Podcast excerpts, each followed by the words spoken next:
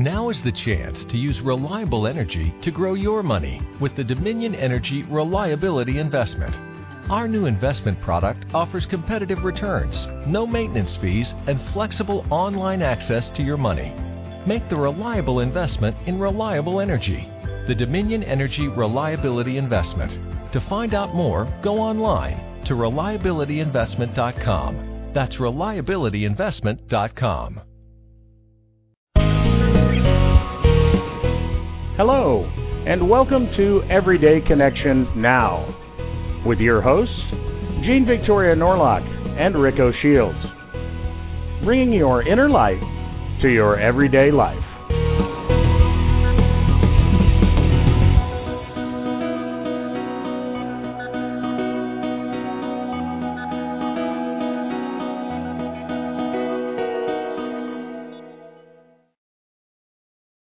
Welcome, everybody, to this edition of Everyday Connection Now. I am, once again, Rick O'Shields, and yonder to my north, once again to my left, I now know which way. Um, actually, yeah, Jean Victoria Norlock. How are you, Jean? Giggly one. I'm very relaxed today, Rick. How are Yeah. you? I'm I'm pretty good today. I'm pretty good today. Got my uh, got my truck back. Uh, This won't apply, of course, to whenever whatever date this gets posted, but you know, reality does sneak in, and um, I've I've just returned from Texas to Costa Rica, and uh, thrilled to be back. And um, so you know, it's it's strange. You come to the place that's more relaxed, and then you get all excited about it. So now you're not as re- you're just all buzzing around and not, you know, the Costa Ricans look at you like, mm-hmm.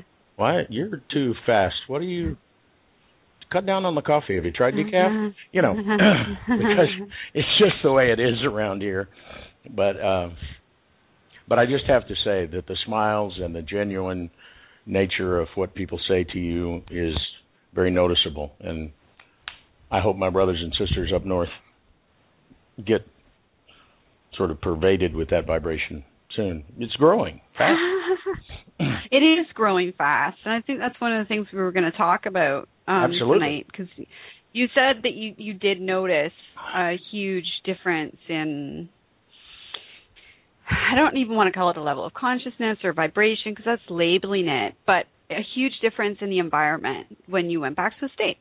Yeah. and you found yourself backsliding into this ooh that's going wrong. And ooh that over there's not going right. And ooh look what they're doing to our planet. And you said you got into that for a few days and then you got your head out of your butt. Um, Yeah, well- had a realization moment. Well, you know, it, it one of those things where they talk about you don't pay enough attention to your own vibration and having Right. been away for long enough and have really had time to soak into the vibration down here in Costa Rica, uh, which is even different, say, in San Jose, Costa Rica, compared to where we are here, um, because this is off in the co- back country. You've been here, oh yeah yeah yeah yeah. and um, I'll take the back country any day. I mean, I'm just saying. For now, I think the day will come when um trips to the city are as peaceful and as uh, awe-inspiring as trips to the mountains and to remote areas. Um, I, I believe that day is going to come. I see it in the way people are treating each other. I see it in the way our mass media is shifting their focus onto more positive stories. Um, I see it on even some of the big, you know, big, huge, multi-billion watcher TV shows. Uh, just the way that they're switching over their their thinking, their way of doing things, and um, so I have faith. But until that day, give me a mountain. Right, right. I'll be up here I'll- chilling I'll- out with the trees. I'll be down here at the beach with the dolphins and whales, and um, and it's still within you know a short drive and then a short ferry ride of Sierra, and still haven't been over there.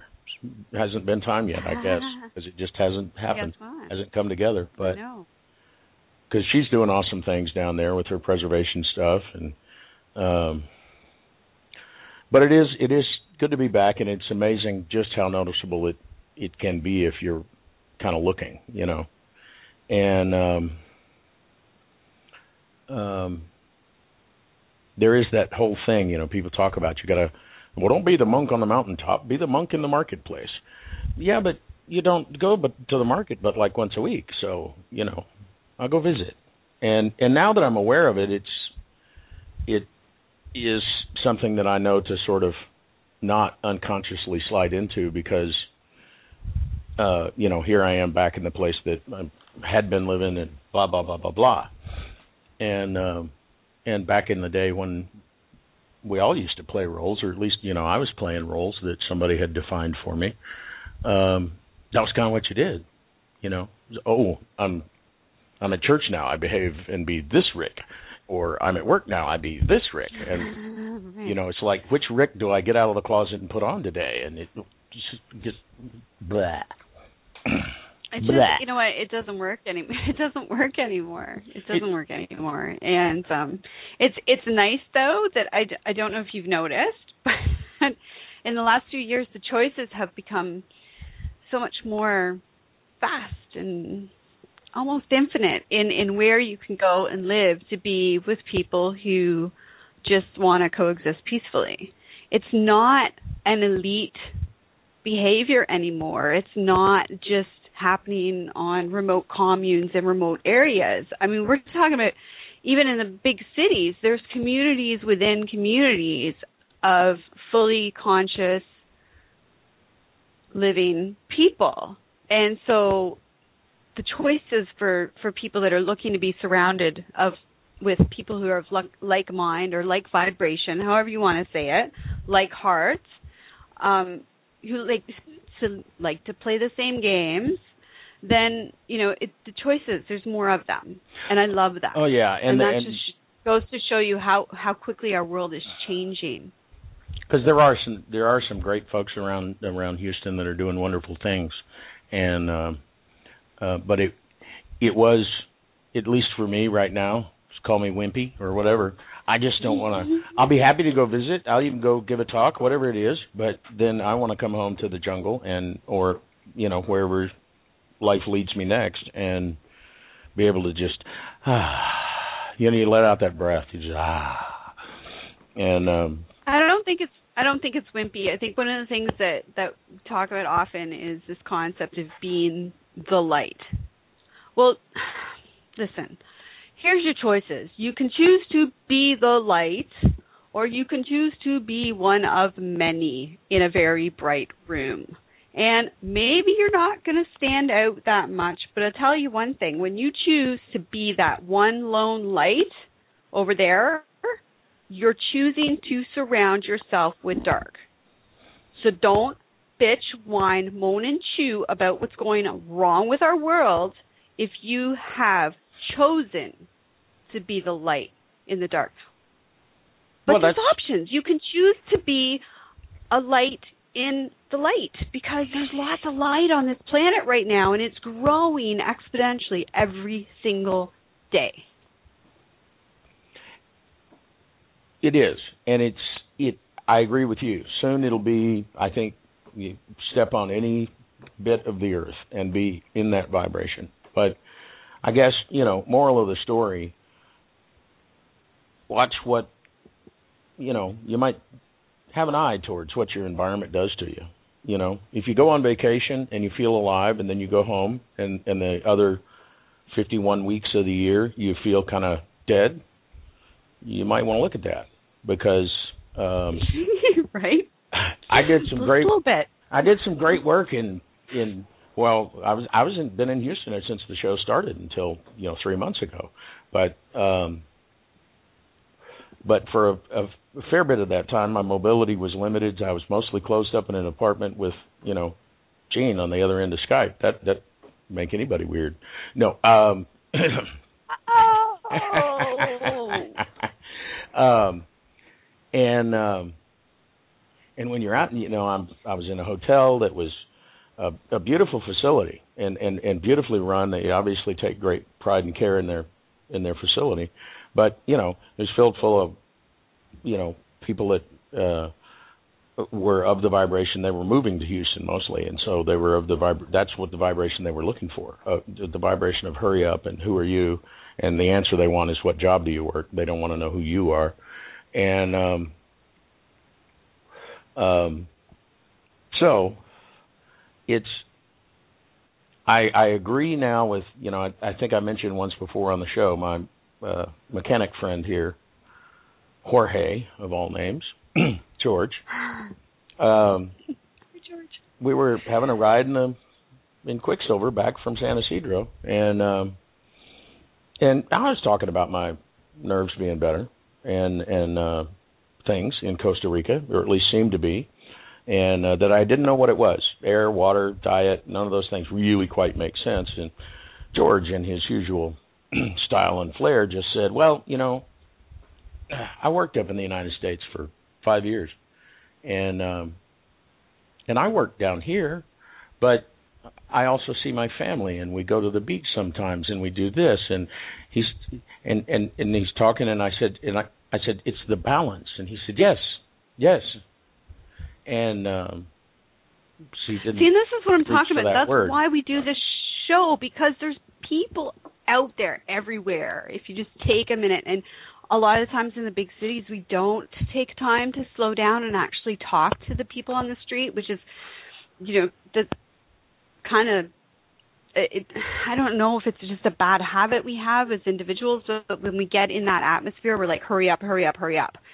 Um, and we don't take the time. But when you're in a slower paced atmosphere, you take the time to have conversations with people, and amazing stuff comes out of their mouths. Be it the oh. mechanic or the lady behind the counter who's giving you your sandwich or you know the cleaning lady who's cleaning your hotel room. Wisdom comes out of their mouths if you take a minute to slow down and talk to them.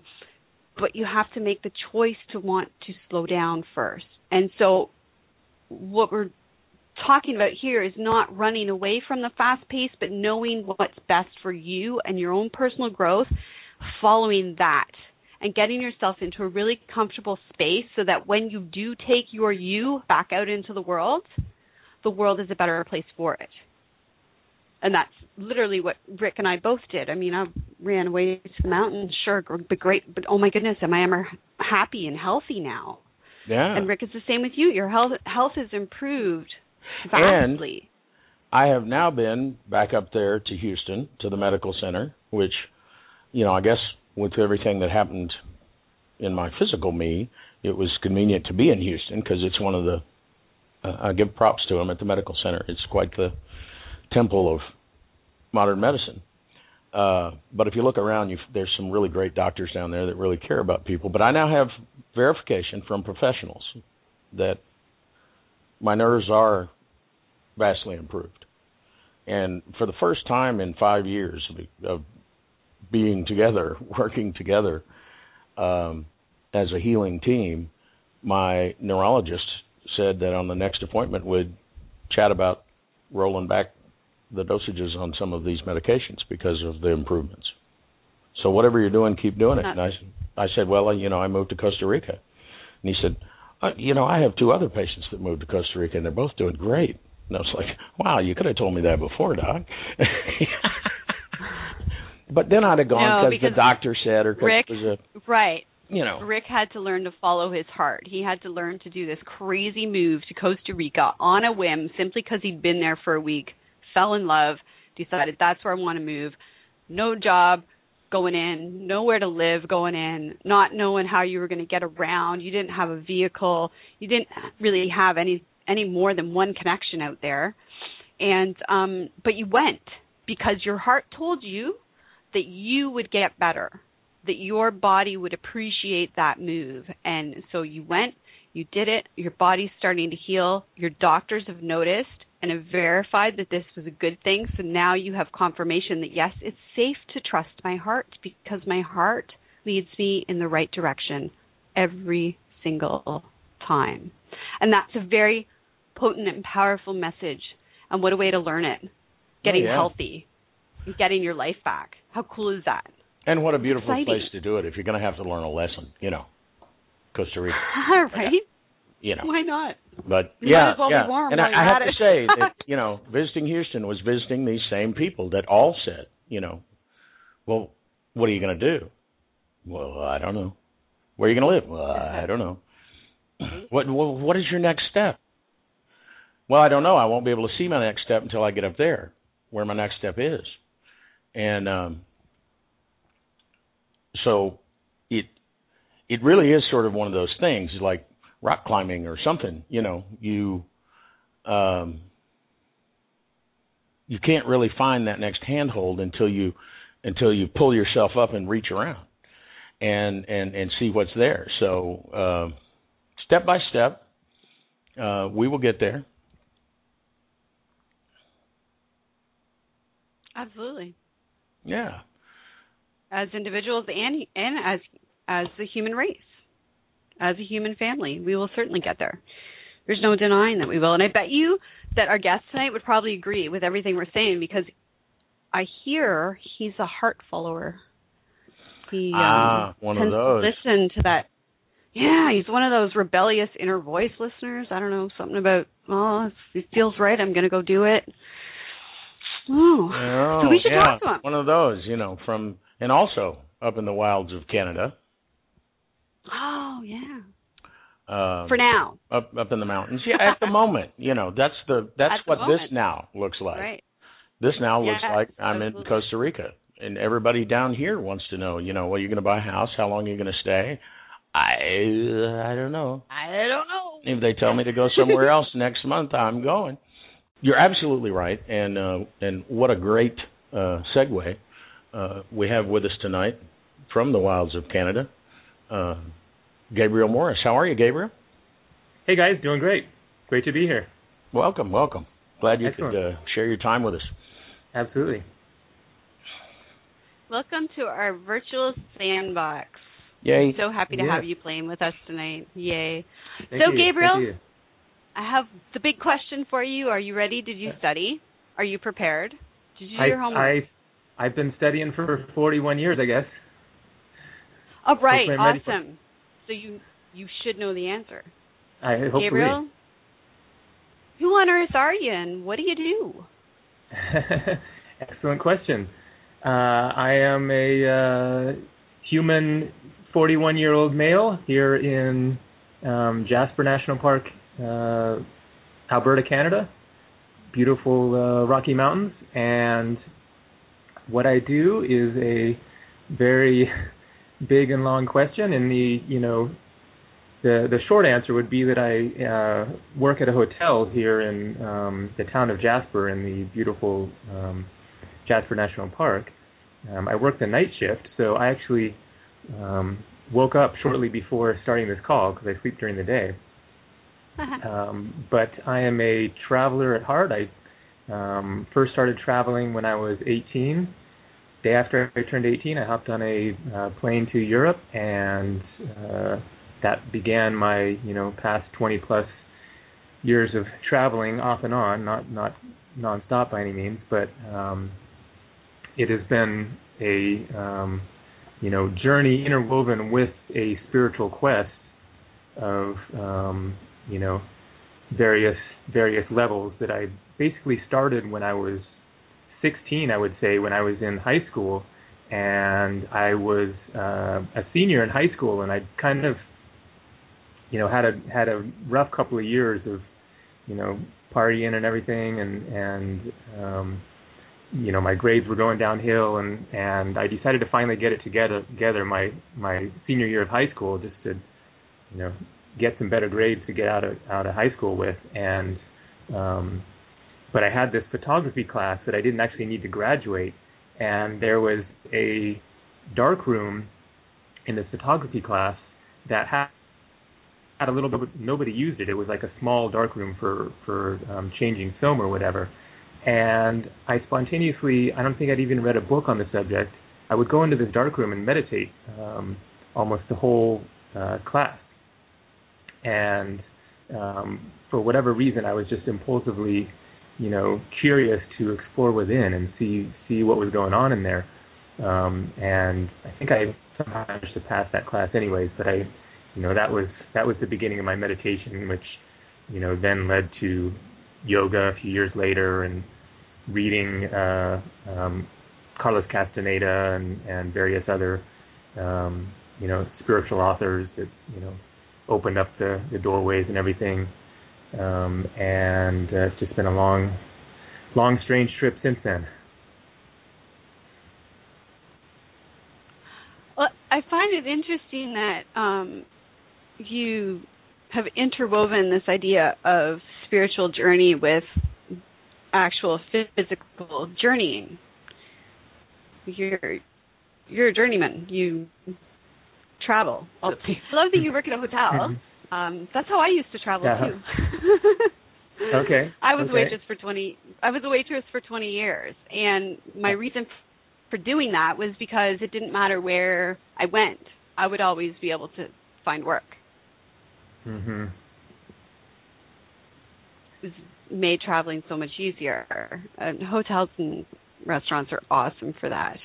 Cruise ships. Yeah. So, so did you were you traveling like right from the time that you had this that you started these meditation practices, or did the traveling just come later in life? Um, that would have been a little over a year. Uh, that was just a year later.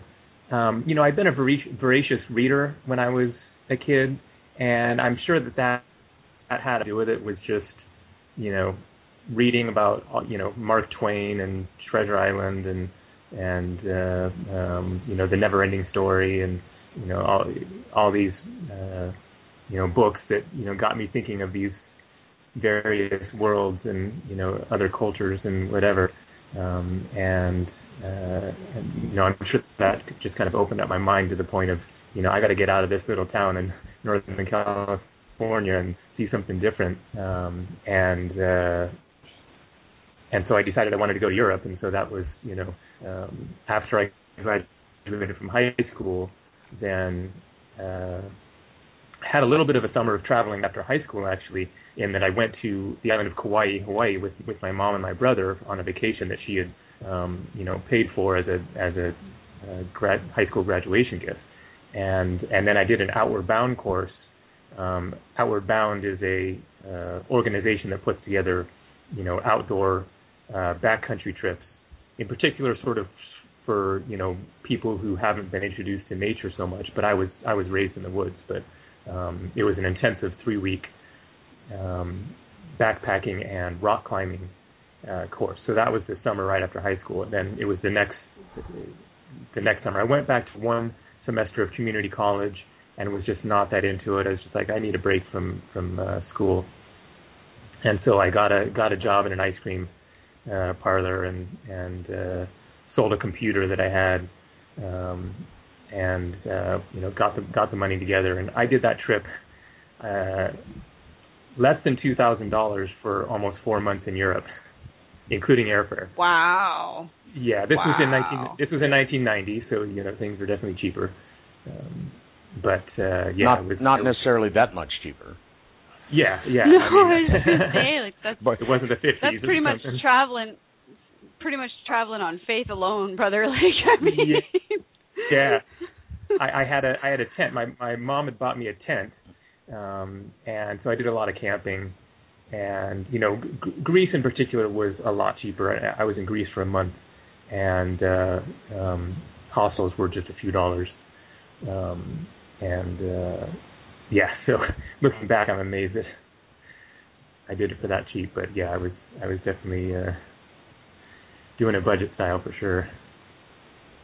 So how has your exposure because if you've been you've been traveling for how many years? Twenty one We're years. talking like 20, 20 21 was- years. That was 1990. So I mean, it, it hasn't been nonstop by any means. But um, I actually didn't go out of the country again until 1999. But I spent most of the 90s from 1994 to um, 1999. I was basically homeless, hitchhiking around the the states and uh, working in Alaska and living in Hawaii in the rainforest and um, uh, so. eh, But then I hadn't been. Uh, I lived in Portland, Oregon, for about six years, so that was kind of my one um, one chunk of uh, you know being permanent. And then I you know went to went to college in Alaska for two years and in uh, Arcata, Northern California, for two years. So. So, how has the exposure to other cultures and ways of life furthered your own personal development? Um, I would definitely say it's been an important factor. I mean, um, especially India. I've been to India five times. Um, that's where I went in 1999, and that's just you know, India is going to blow your mind. Period. you know, it, it doesn't matter even matter if you've you know traveled the world uh, elsewhere. Um, India is just kind of a whole other dimension of, of existence, um, and you know, like, like I was enjoying your talk, uh, Rick, talking about Costa Rica and the, and the different pace of life, um, and uh, you know how it just gets you into a different different uh, mind frame, and India isn't doesn't necessarily make you relaxed um, because it's just kind of this full on intensity, uh, but it definitely introduces you to a whole different you know way of being and the the the the human connectedness is very different mm. you know here here here in north america we're so separated in our individual um lives you know driving around in our in our cars. And you know there's a there's a few people walking down the sidewalk. Um in india it's just you know masses of people everywhere. You're just you're just constantly jostling with people and interacting with people. And and uh um, there's a certain vibrancy there that that you know for me is really lacking. You know, here I've been in this little this little town in in you know in Jasper, in Canada for the past six months, and um, I'm just starving for, you know, some kind of a um, more more human connection. Uh, I mean, it, it's a beautiful place, and you know, friendly people around and everything, but you know, there's just something missing in terms of um, you know that that sort of human buzz, um, but in yeah. a different way.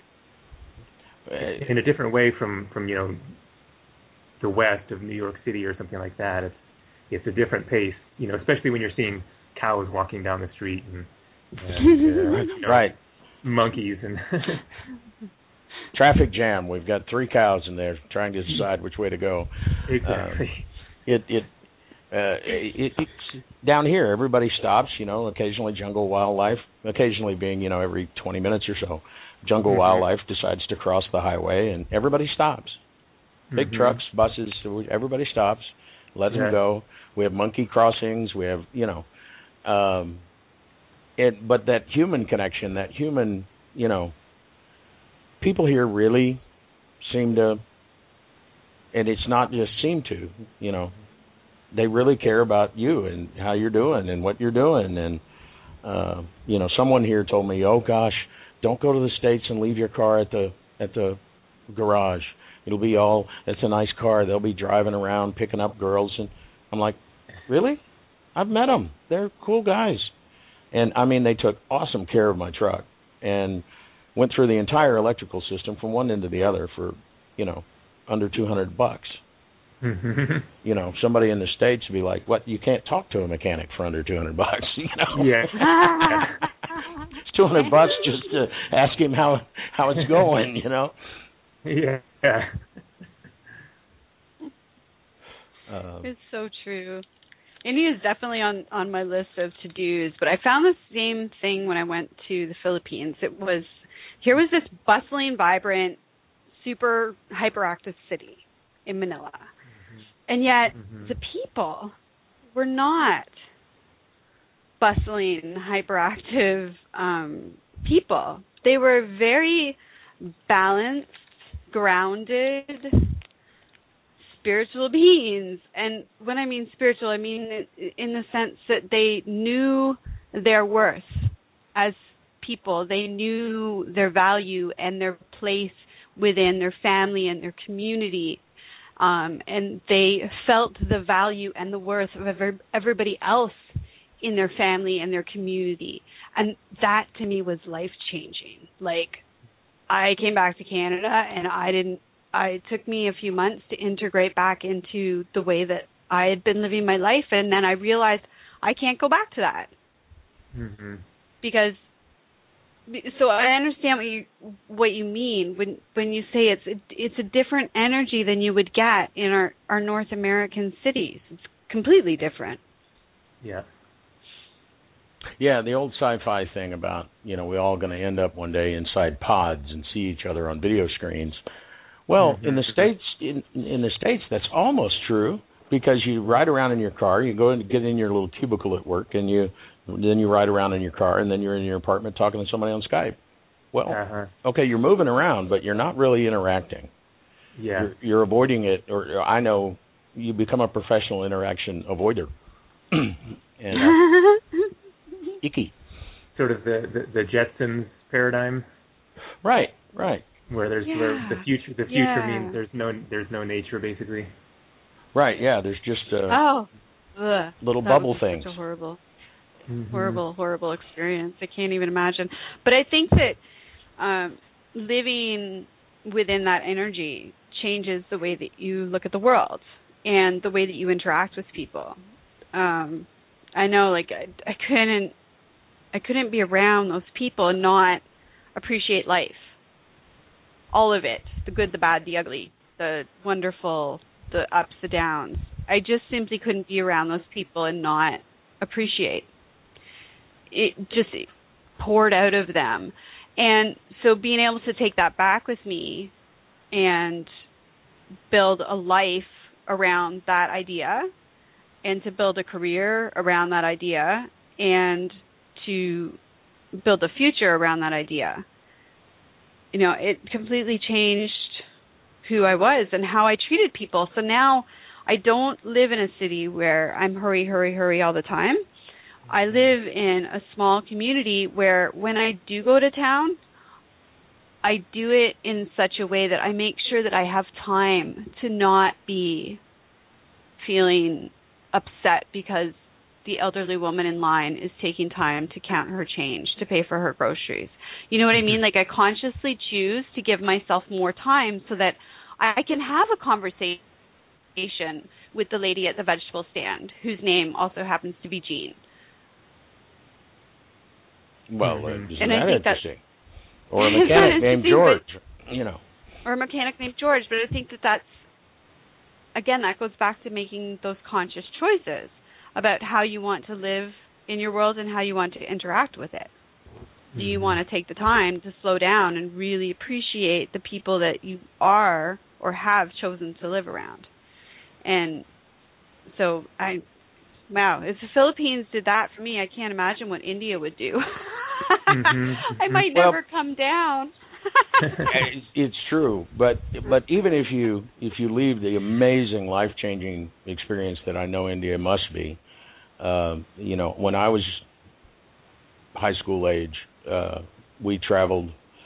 Uh, I traveled all over Europe, uh, Egypt, Greece. Loved Greece too, um, and you know I did mine about ten years earlier than yours, and it was quick. And then I was back in society, and I managed to get myself back lost in that.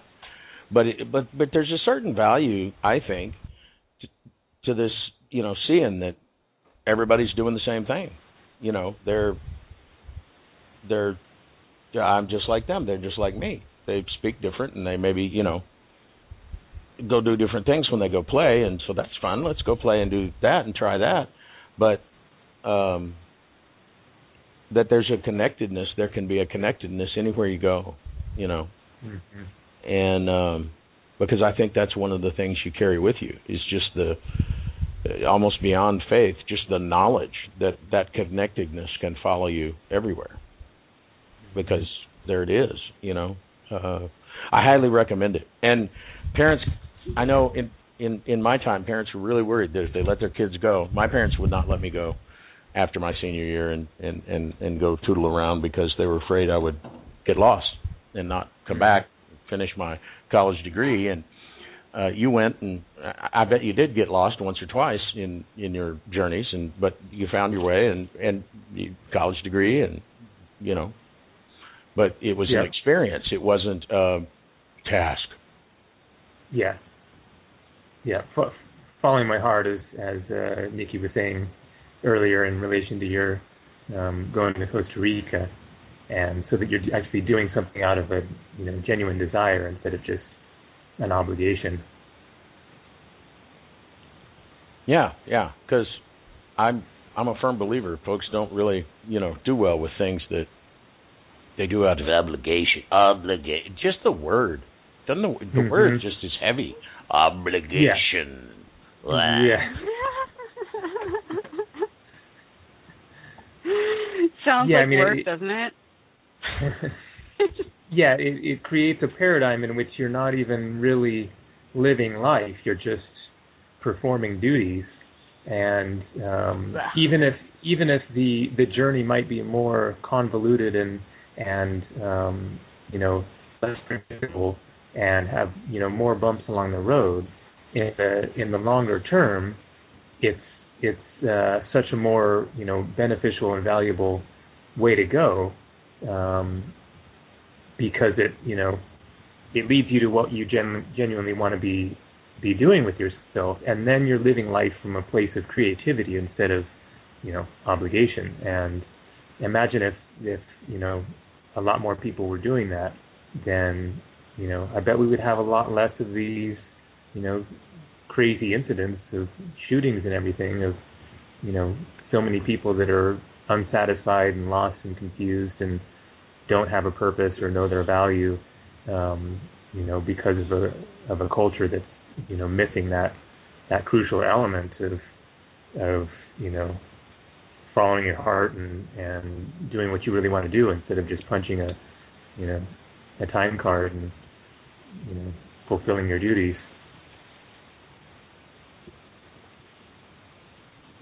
And I, I think it's interesting to note that society is changing.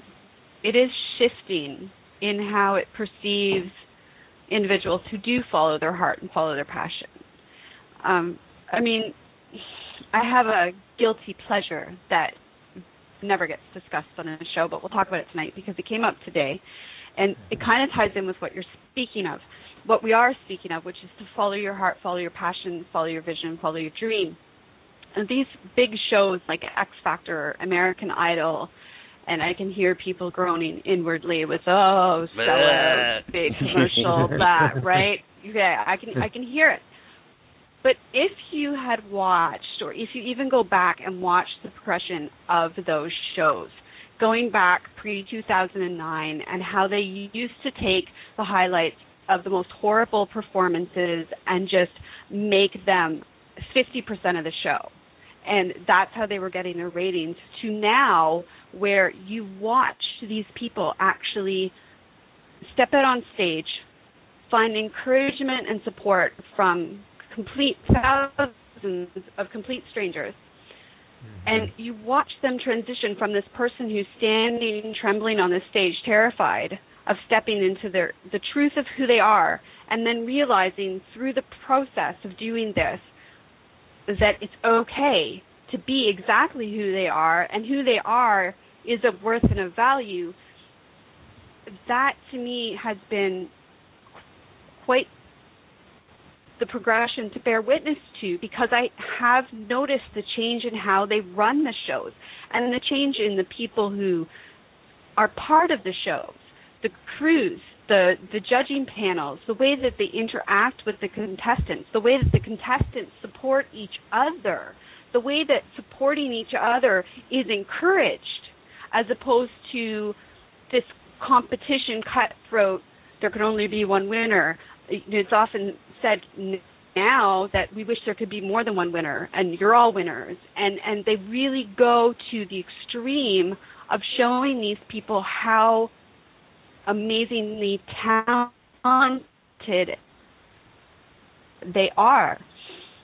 So when we look at shows like that that have shown a progression of human consciousness, and then we look at the media that is now, I mean, three big stories today on big national media things that Rick showed me this morning, and they were all phenomenal, good news, inspirational stories, but they were on big networks.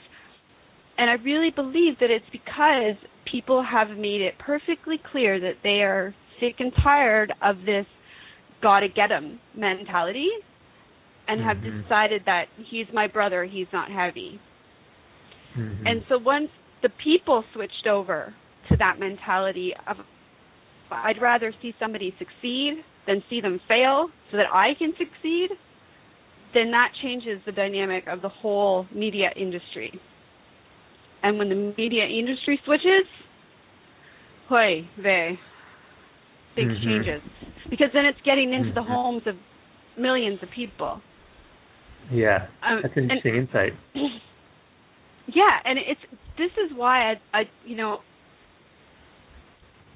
i want to talk about this self worth and value thing because it's so important for people to know their value within society like you said if if people knew if people could stand in the truth of their being and be accepted exactly and completely the way that they are as they are right now they would have nothing to fight for I, I said it in the first six months of the show, and I've been saying it for I've been saying it for at least five years. If everybody on the planet felt loved and accepted as they are, where they are, that's what world peace is called, or you would call that world peace. Because why Mhm. why why would you, you know, go shoot up a place if you know? That's that's years of stuffing things down because you're not supposed to feel like that or whatever. And and then it explodes out. You can't it doesn't go away. Energy doesn't go away Mhm. and and, and it go bleh, uh, you know because we're having this time of realizations and you you take that much gunk and shine the light on it all at once poof. And um uh, and the light is shining on on everybody. And uh but that's where you get those changes like in those shows. I think it's awesome. And um so everybody if you see good news stuff you know a link on facebook? Share it, share it, share it. share it around and, and and maybe think about not just the facebook like but you know clicking the like or whatever on the news outlets page because that's what's the change. They're seeing they're seeing which videos and which things go viral and stuff. So even if they're changing because they think it's just the way to get new way to get ratings it's still the vibration that's getting pumped out and wow how cool is that Mhm. So you've been tra- traveling and living living this heart-led life for a really long time, and I'm willing to bet you have some pretty interesting stories, and you've met some pretty fascinating people along the way. So, does anything pop to the top of your head as one of the weirdest things you've ever seen or been witness to, or even heart-opening things? That you've ever seen or been witness to or part of?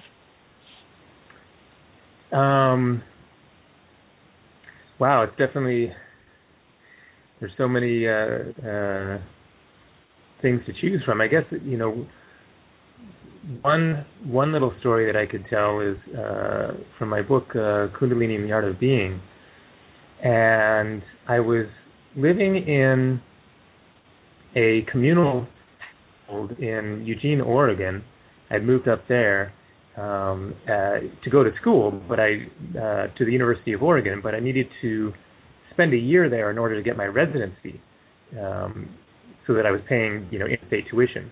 And so I went up there with the intention of you know hang out for a year, and then I'll start going to the university, which actually never ended up happening. But but I lived up there for a year and a half anyways, and so I moved on to this um, uh, this cooperative household right right across from campus, um, and I was the only one that wasn't a student there. Uh, everyone else was students because it was for students. But I told them, well, I'm uh, going to be you know headed back to school next semester because I'd been there for six months already at that point. Um, and so they said, okay, well you can you can stay here for this semester and then you know continue on your going uh, to the school the next semester. And there was this guy that I'd I'd seen around this um, very sort of you know mysterious you know Jesus magician sort of looking guy um, that I'd seen playing guitar around around this this uh, house. It was like a big a big house that had previously been a um, sorority, and then had been converted into kind of a hippie cooperative house. And you know, strange looking guy. I'd seen him a couple of times. Hadn't thought too much of it.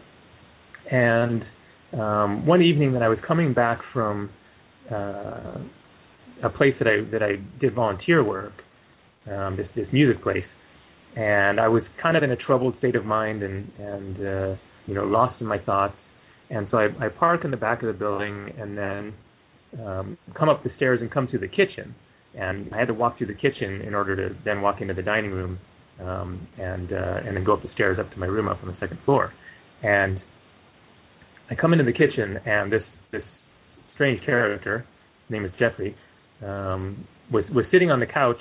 There was a couch in the kitchen area. Nobody else was around, and uh, I come come into the the kitchen and I'm walking across the kitchen, and he's sitting on the couch, and this guy is staring at me incredibly intently, um, and I'm kind of unnerved as I'm uh, walking across the kitchen. I had to go through the door that he was sitting next to, that he was on the on the couch next to, and um, as I'm just about to touch the door and, and head out, and I, I, I haven't said anything to him yet because I'd never spoken to him before, he says to me out of the blue, "What is your quest?"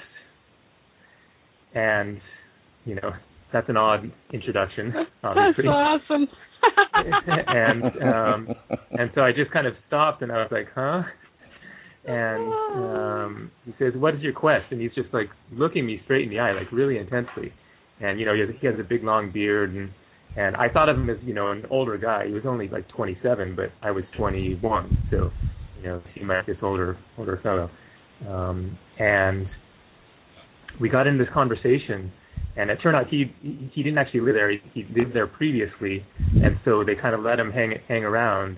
But he was homeless now. He he you know forsaken, dropped out of school, sold all his stuff, become homeless. Um, but he was you know on a very committed spiritual path and he'd been kind of observing me um, the past, you know, couple of weeks or whatever, you know, just seeing me here and there, and um, he'd kind of felt this connection or whatever, and, and just wanted to um, connect with me. And so we ended up we ended up just having this really intense uh, conversation in which I practically broke down in tears. And he introduced me to the concept of chakras and and uh, um, you know talked about the the um, seven seals and um, you know the energy rising up, you know the kundalini basically. Um, and so after you know this conversation for an hour or two, then uh, head back up to my my room, and I'm uh, just you know my head's kind of spinning like, did that just happen? And um, welcome and so to the was, twilight zone. Exactly. um, and so that was that was kind of the um, sort of the beginning of things getting really in, really intense and out there for me. Um, and uh, and then it was it was a year later that I had I also found a yoga yoga uh, an awesome yoga class in that same town that I'd been um, I'd been practicing for the previous six months since I'd shown up there. Um, and you know I was reading Carlos Castaneda and you know still doing all the spiritual reading and everything and it's you know it's a whole long story from there but um, you know that was that was kind of the um, it's one of those you know change points of really going further within and you know trying to figure out what what what's really going on in reality. Well, and they can't I think come everybody- from such odd places. What's that? I was I was just gonna say I think everybody should have one of those really cool experiences with a stranger. I've had so Yeah. many of them, and I Yeah. put them in my book too. So we're gonna take a break, but when we get back, you mentioned your book and how that story is in your book. So when you get when we get back from our break, let's talk about that because uh, you're not just a wandering guy who works at a hotel. You're also an author. Mm-hmm. Oh yeah. Right on.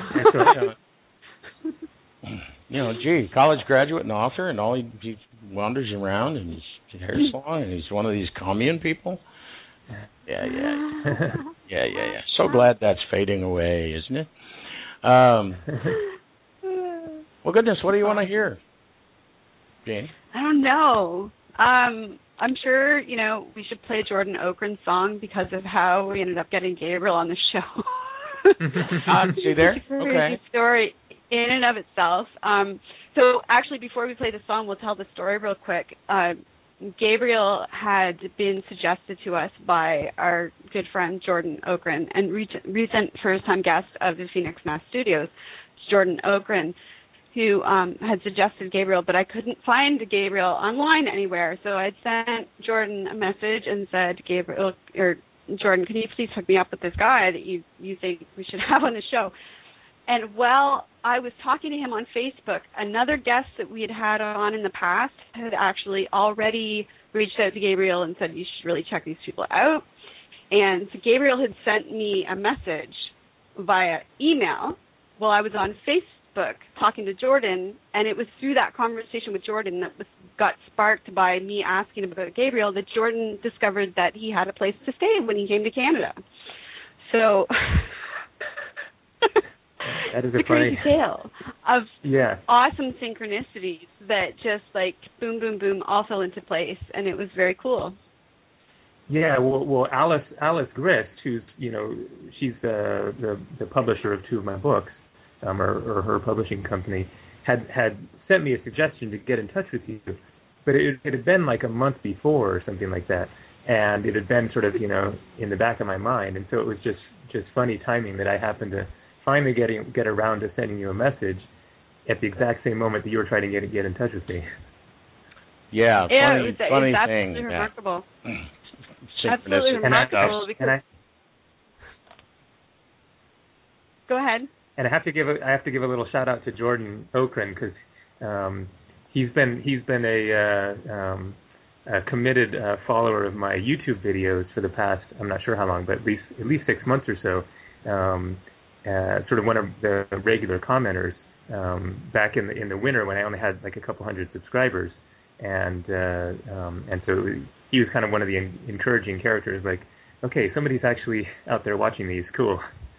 And uh, and I've since increased subscribers a bunch over the over the past six months. Um, but uh, yeah, it's been been cool having his input.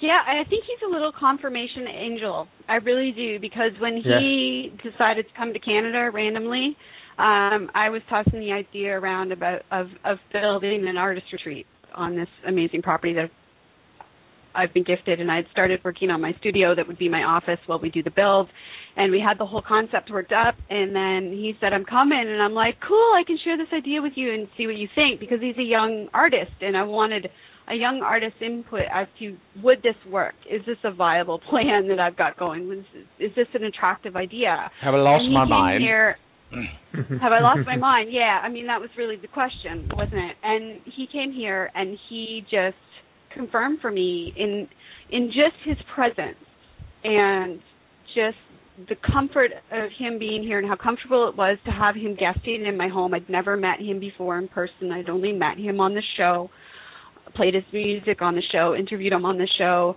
but to have him in my home and staying with me for a week and for it to be a really comfortable experience, it wasn't intrusive, it wasn't, it was, and, and to have him actually check out the property and to go where the, see where the studio is going to be built and to get, see him get excited about the idea mm-hmm. was like, thank you. mm-hmm. you can come stay anytime thank you for coming to grace my home with your light for for for a few days. So yeah, he is just um is something about his presence. He just makes people feel their worth and their value. I think. Oh, it's just he's a master innately. Huh. Yeah, it's that's just, what masters do. It's innate. It's innate in him, and and I think that's a really cool quality and he's so young. So yeah, big shout out to Jordan before we All play right. his song. Awesome. So so this will be our friend Jordan Okrend, and uh, I think we have to play his song "Don't Know." Uh, because you know, yeah, right. when you don't know what you don't know. Oh, yeah. So this will be Jordan Okrend at jordanokrend.com. That's O K R E N D, jordanokrend.com with Don't Know. We'll be right back. Stay with us, folks.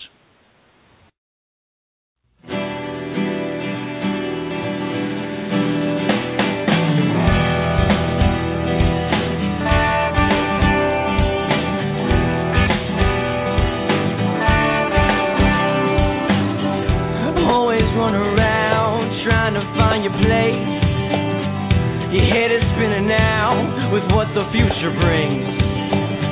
Asking.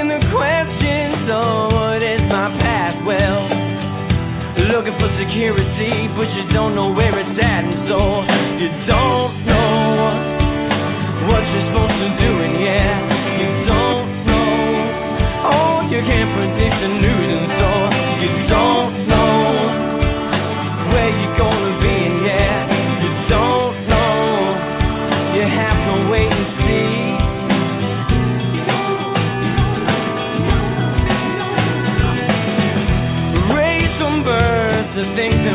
one way, and now you just don't know the way life's gonna be. Always eyeing for a life best to hold on. You gotta keep on swimming, let the stream take you along.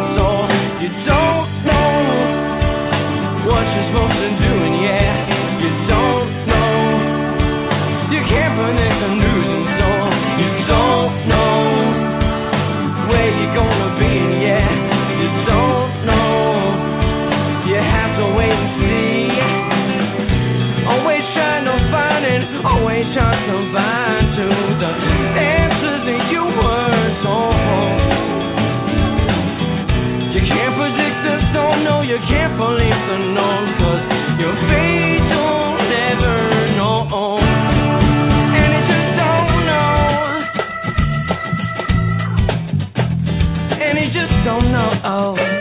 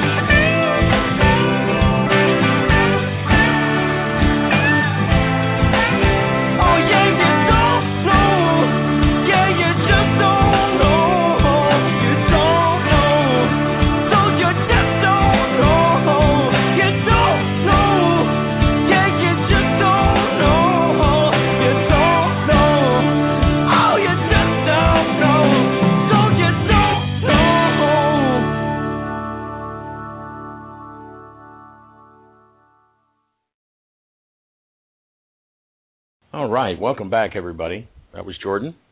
When you don't know, Okrend, and uh, because a very good song, I think, for tonight's conversation about following your heart and that it's okay and that it's safe and that the next step always does show up.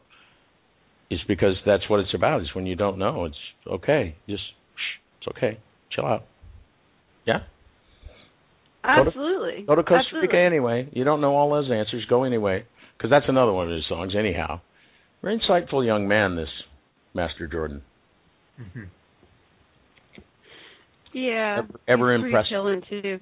Yeah, well, I would think I would think that would have to be the case, you know. Probably. There's not much choice there. You can't just be that peaceful and not exude that peace. Yeah, yeah.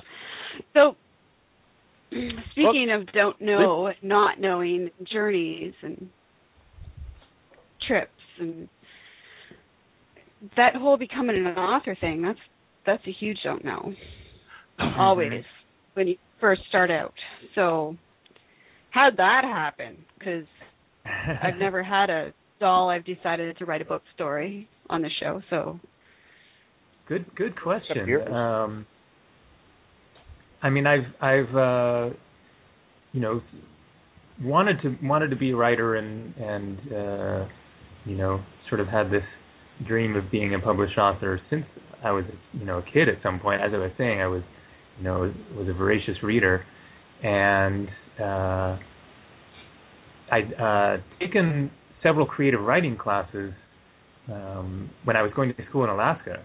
So I, I was up there for two years, and I went to University of Alaska Fairbanks the first year, and then transferred down to the University of Alaska Juneau on the Panhandle, and uh, had taken a creative writing class every um, semester. That was actually my major when I was up there, and then I ended up uh, getting my degree in world religions. But um, when I tr- when I transferred down to Humboldt State in California, um, when I went back to school after this big six year break, um, and so I you know I've been I've been writing, but then after you know these these various experiences, especially with the the Kundalini experience, um, that you know as as I you know told the story of meeting Jeffrey and and these this series of um, kind of out there spiritual experiences that I had uh, during that time in Eugene. Then I started writing it down at some point, and I don't even remember. I I remember working on it um, in 1995, uh, late 1995, and I was living uh, on the Ananda um, village, um, the retreat center there, which is in, in the Sierra Nevada mountains of, of Northern California. Um, uh, Swami Kriyananda is a direct disciple of Paramahansa Yogananda, you know, the Indian who, who came to America, I think, in the 20s, um, and is responsible to a great extent to bringing yoga to the West. Um, and so I, I'd read Swami Kriyananda, his his direct disciple's book, The Path. I remember reading that. I think that was actually the, the the book that I was reading at the time when I had this encounter with Jeffrey that I was talking about.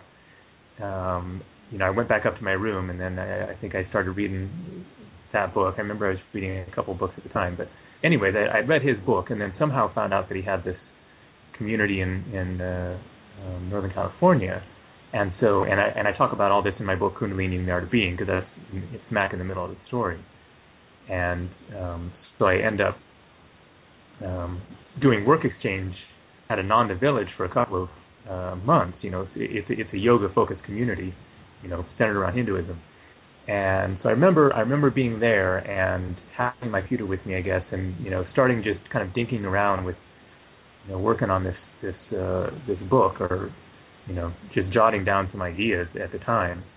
And then a few years later, oh, that's right, it was um, a couple years later, than I was in a completely different situation where I was um, uh, doing work exchange somewhere else during the winter, during a rainy winter in Northern California, and, and uh, did a lot more work on that book. And then eventually decided, you know, what the heck, I might as well, you know, send this to some publishers. And that was that was not when it got published. It was, you know, it was a long, it was a long journey of, of uh, racking up the um, rejection letters.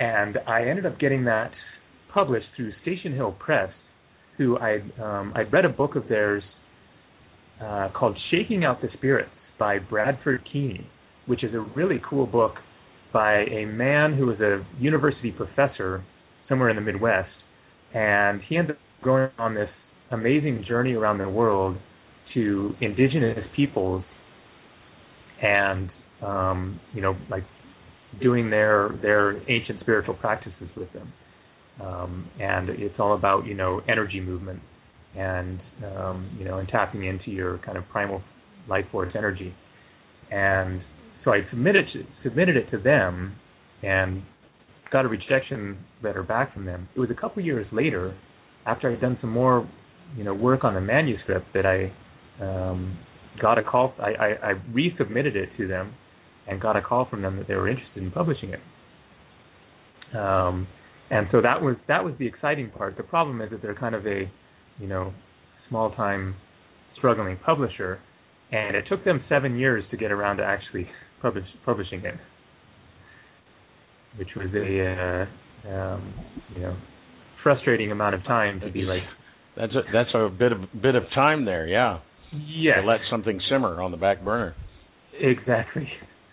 Um, but you know, all in all in divine timing. As you know, in in the process, I ended up um, doing reg, you know, every every year or so, I'd be like, well, let's look at the book again since they, they haven't finished it yet. And I, you know, revamped the the um, the manuscript, and I think it was ultimately a better book that came out as a result of that.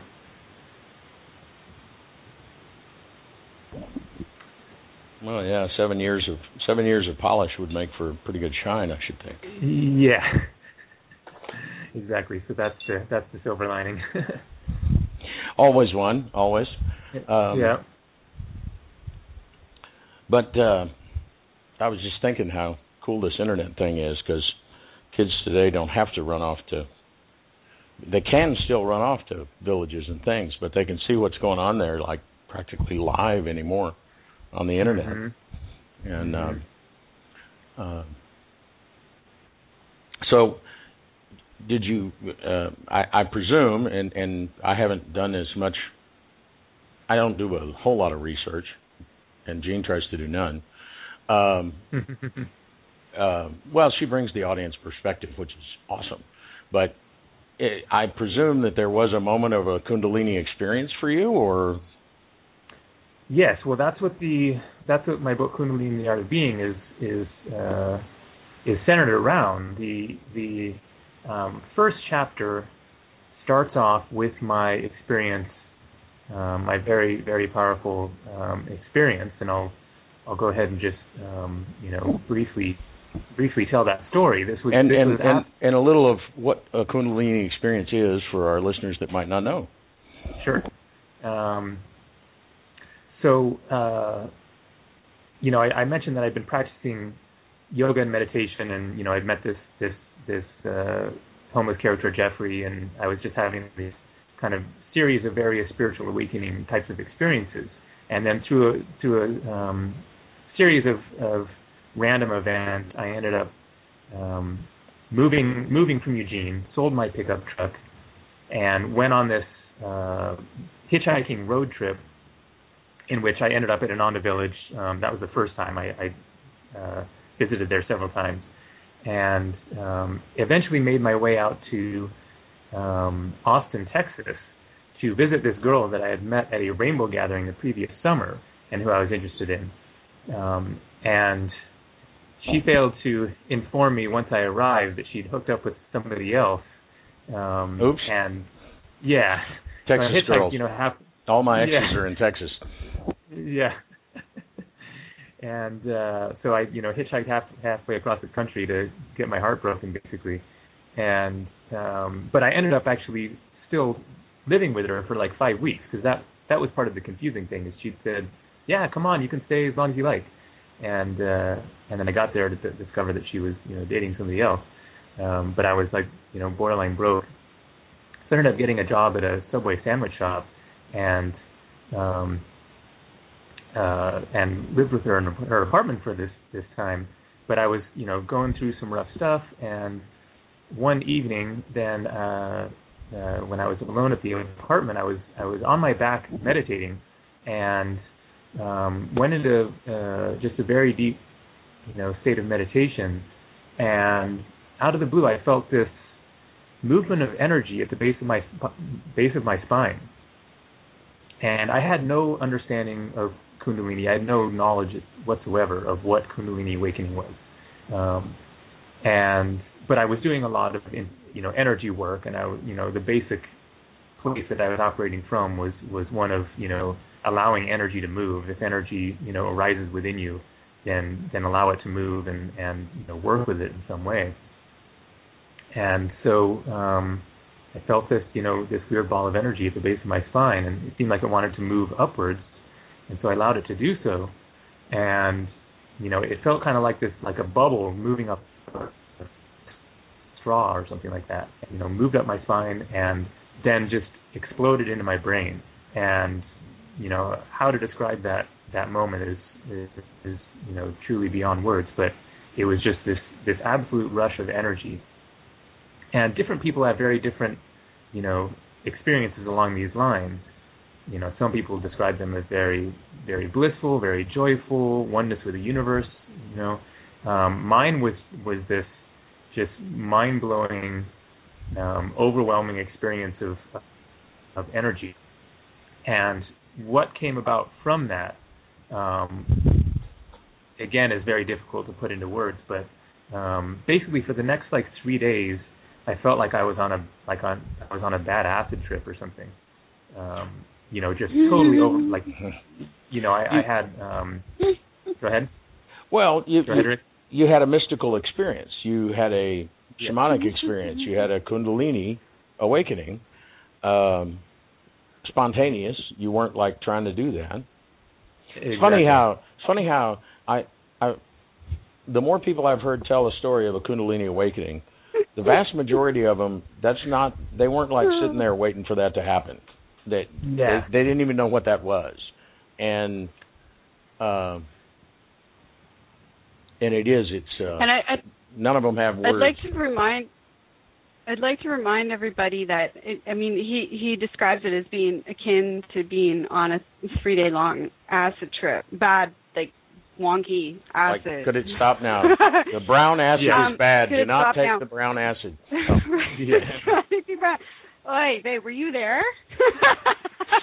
that sounds very familiar, Rick. I know you were there. Um, so, the, Woodstock. Woodstock.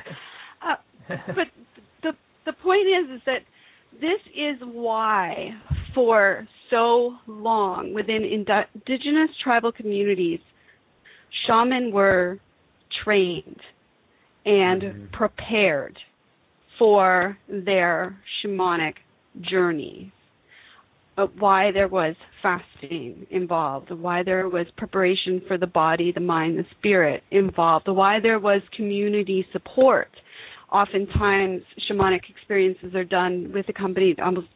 Um, in fact, I don't know of any shamanic experiences done in ritual where there is not accompanying with with beat and rhythm and music and chanting Drumming and that is for a reason Yes. because if you don't come back down Mhm. it can be three to five to seven days of just what is Wonkiness. going on Wonkiness is yeah a and good way to put that.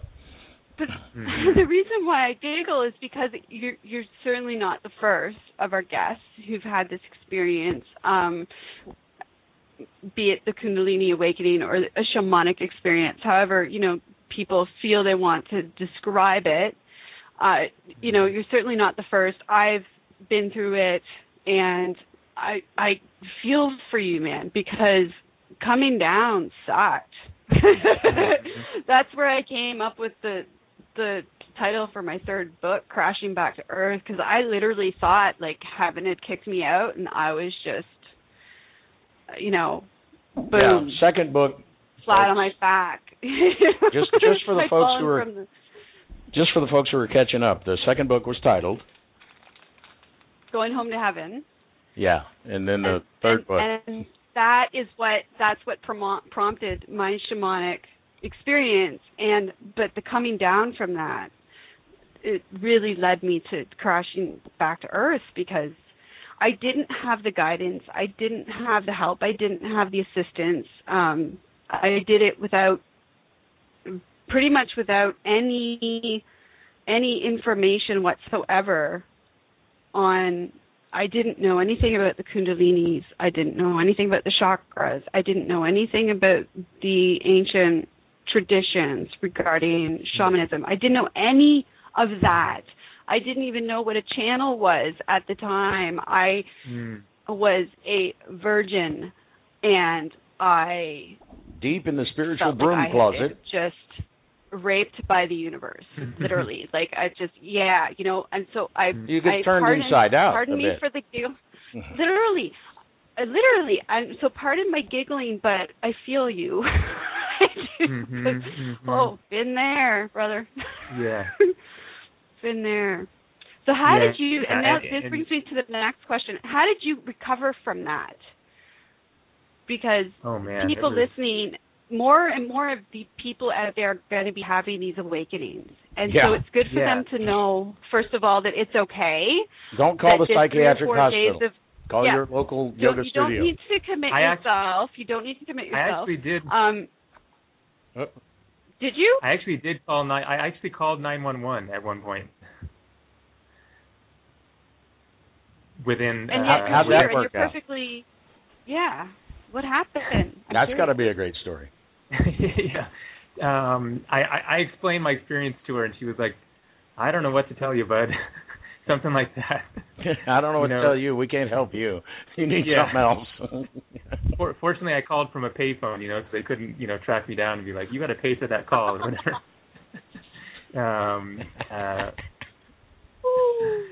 Weehaw. but, It, we, Yeah. we we laugh, You- but you know, in part, like she said, it's because she and I have both had some of this kind of stuff, and and uh, it is And I do know people who have been committed as a result Once of upon a time, a lot did. In, in, yes, and you know, but I mean, today, modern day, we we have a mutual friend who was actually committed because she had a shamanic experience in the middle of the city at night Mm-hmm. Mm. without friends or support around her.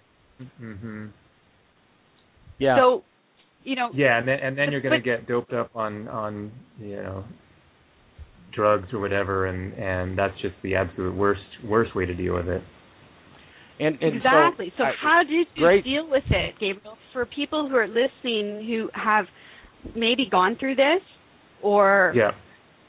are going to go through this in the So- future, I hope that they stumble on the Mhm. show.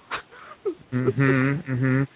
So uh um for you know, for me it was it wasn't it, it, it wasn't just that 3-day period. It was you know, it was really years of of you know, coming into into balance and and struggling with this energy, but especially over the next 6 months um then I was really, you know, you know, hanging by a thread and I ended up moving back to my um uh live with my mom in Northern California and uh took a couple classes at the local community college, which was all all that I could um, handle. You know, because I was just I was really really drowning and just you know overwhelmed with you know I had you know electric shocks throughout my body and you know I was seeing flashes of light. You know, i- if it was dark, and I was like seeing flashes of light in front of me and and uh, you know the, the the range of of symptoms. It was just like dozens of of crazy ass stuff going on. And um, Glowing so I- people? what's that? that was my big thing. Glowing people. I didn't I didn't experience that. No, so you were like seeing people's energy and and trees glowing so bright she almost couldn't look at them. trees, Yeah. Wow. trees and Wow. people would Wow. like you could see if trees along the highway were like in a row you could see the energy field from one tree blending into the other one and the way that i describe it is Mhm. you see the heat waves off the highway on a hot summer's day that's exactly what it looked like all the time people and trees Wow. Talk about months acid it was trip. insane oh yeah Wow.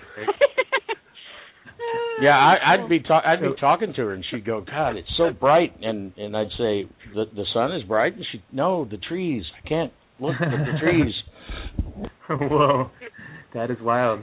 So, um, I've actually just recorded a video uh, how to how to balance strange spiritual energies and experiences, um, which I'll upload onto my channel, uh, my YouTube channel, within a, uh, the next couple of days. My my YouTube channel is Gabriel Kundalini. Um, oh send that to us so we can post it along with the show Ooh, I have it. I have yeah. it. Okay, great. Yeah, YouTube.com slash Gabriel Kundalini. Um, and but I'll you know just summarize what what I uh, suggest in there. I mean it's it's rather straightforward. It's that you need to come into your body and ground ground those spiritual energies. Um, so it was really you know trial and error for me during that time um, of of uh, trying to figure out how to you know how to stay sane and, and uh, a lot of walks walks in nature. Um, there was a, a nice spot to go walking near my mom's house there, um, and then I was just you know reaching out for for everything that I could find. I, I um, came across a, a Buddhist um, teacher and went to their. Uh, this was like an hour's drive away in in, in the Santa Rosa area, and every week then I would go down there and and um, uh, do their weekly um, evening ritual, and just to make that connection with other people in a you know spiritual mindset, um, and you know I had you know some one-on-ones with this with this Buddhist teacher, and you know explain explain my experience to him, and he he said to me he said yes I can see I can see the Kundalini energy, um, you know flowing within you, and the thing to understand is that it is never going to go away. It's it's not going to lessen but you are going to change to accommodate it, and so it will seem as if it has lessened as a result, and you know it, your experience of that energy will will change. Um, and so that was a very you know critical thing to keep in mind, and and you know for people to understand in general is that um, you know that there is an evolutionary process to this experience, and you can have breakthrough moments out of the blue in which you know suddenly you you know open up another channel or or gain a new perspective in which things shift. And it can you know it might seem subtle at the time and then you can notice over the coming days like hmm things seem a little different. And and that's just what you have to keep reaching for is you know my my basic suggestion on this kind of stuff is basically try everything.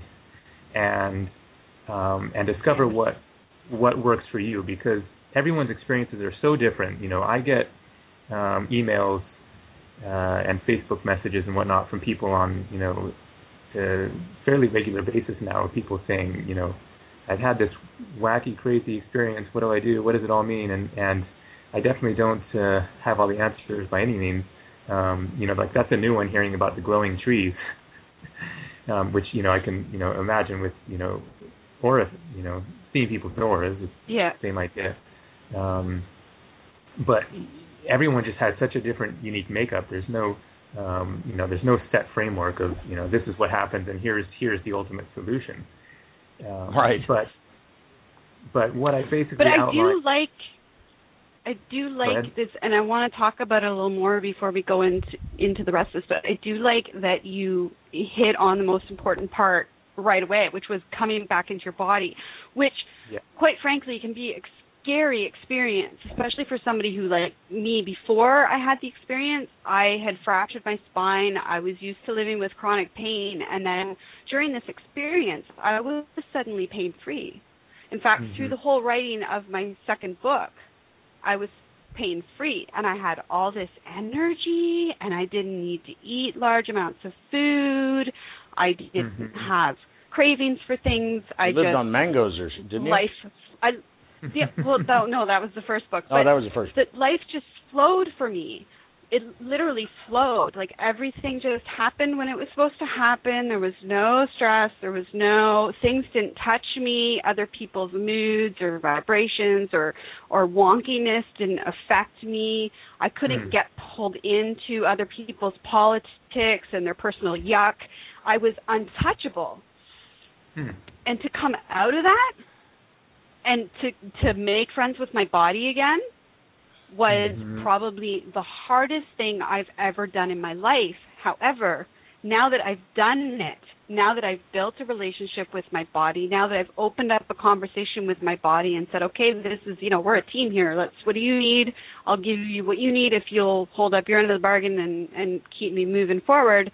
Um but that took a really long time to learn. So I love that you talked about that because it is scary to come back into your It's- body after that. And people Mhm. people tr- try to avoid it. Like they actively avoid stepping back into their body. Yeah, and, and and if- if and- necessary, like you said, taking taking drugs to help keep themselves out.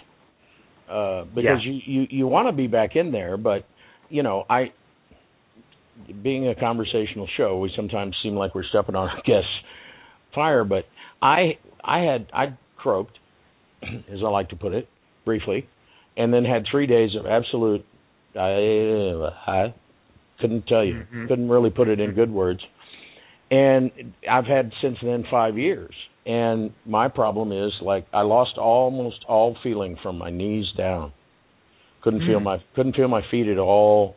Couldn't tell hot or cold. I could have stepped in a pot of boiling water.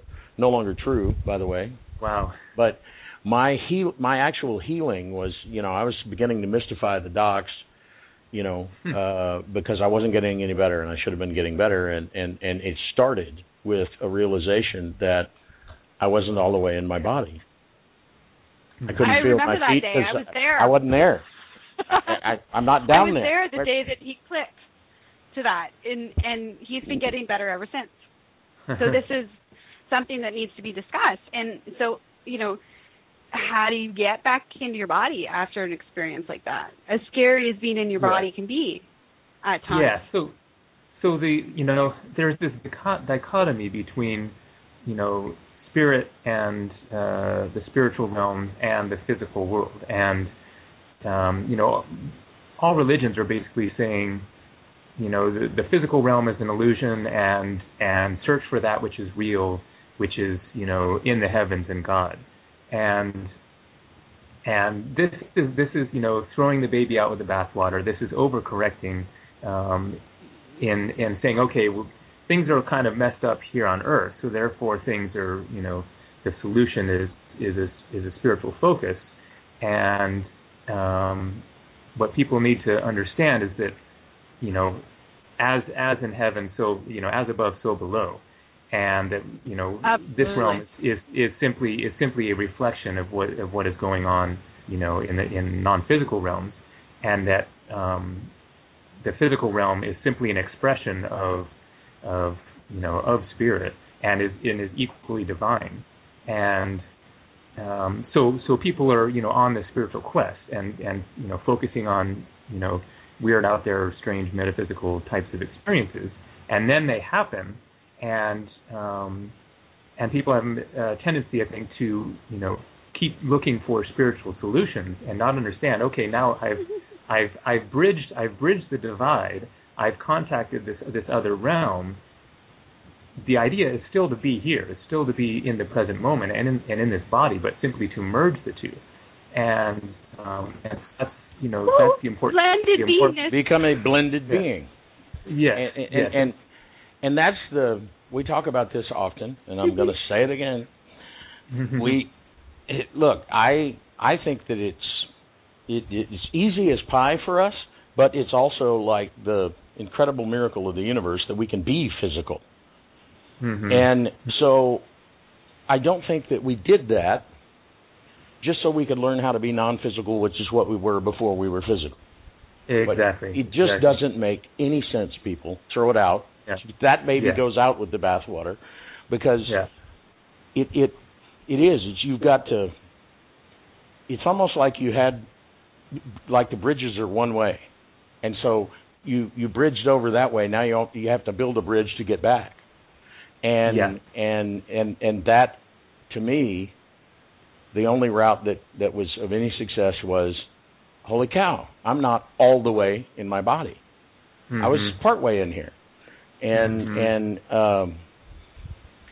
um, um, But if So- I'm going to be here doing this physical thing, then I'm going to do it to the best of my ability, And- which and- and- means, means to me to be as physical as I possibly be as can. physical as you can, and and it, it appears that for all of us, at least from time to time, it involves being in some place that is this dense of a nature, like where I am now. Uh, you know, I have to be careful when I take Molly outside to let her do her business, because you know a monkey might move and then she's off. You know, Mhm. and and it's that it's that dense. There's there's not really there's no two nights that go by that I don't see a new kind of insect attracted to the lights of my patio. It's that it's that dense, and you know don't want to be too Yoda like, but you know you can feel the force. It flows through. It's very grounding, Mhm. and you know I uh, go put your feet in the ocean. Go put your bare feet on the ground. Sit on the Absolutely. ground um, because And I think it helps. I think that's I think that's what the trees and the people was about. I mean, the glow between the trees and the people were no different. So here was this this symbol of pure nature. I mean, when we think of Mother Earth, a tree is probably our our most physical representation of the power of this planet because it is strong, it is resilient, it cleans the air, it purifies the soil. Um, it you know it, it many of them live to be hundreds of years old if we don't jack with them. Uh, Mhm. They hold up the soil so that the soil doesn't erode. I, the They- the they- list of There's what more trees rain do where there's for our trees. planet. There's more rain where there's Right, the list- trees.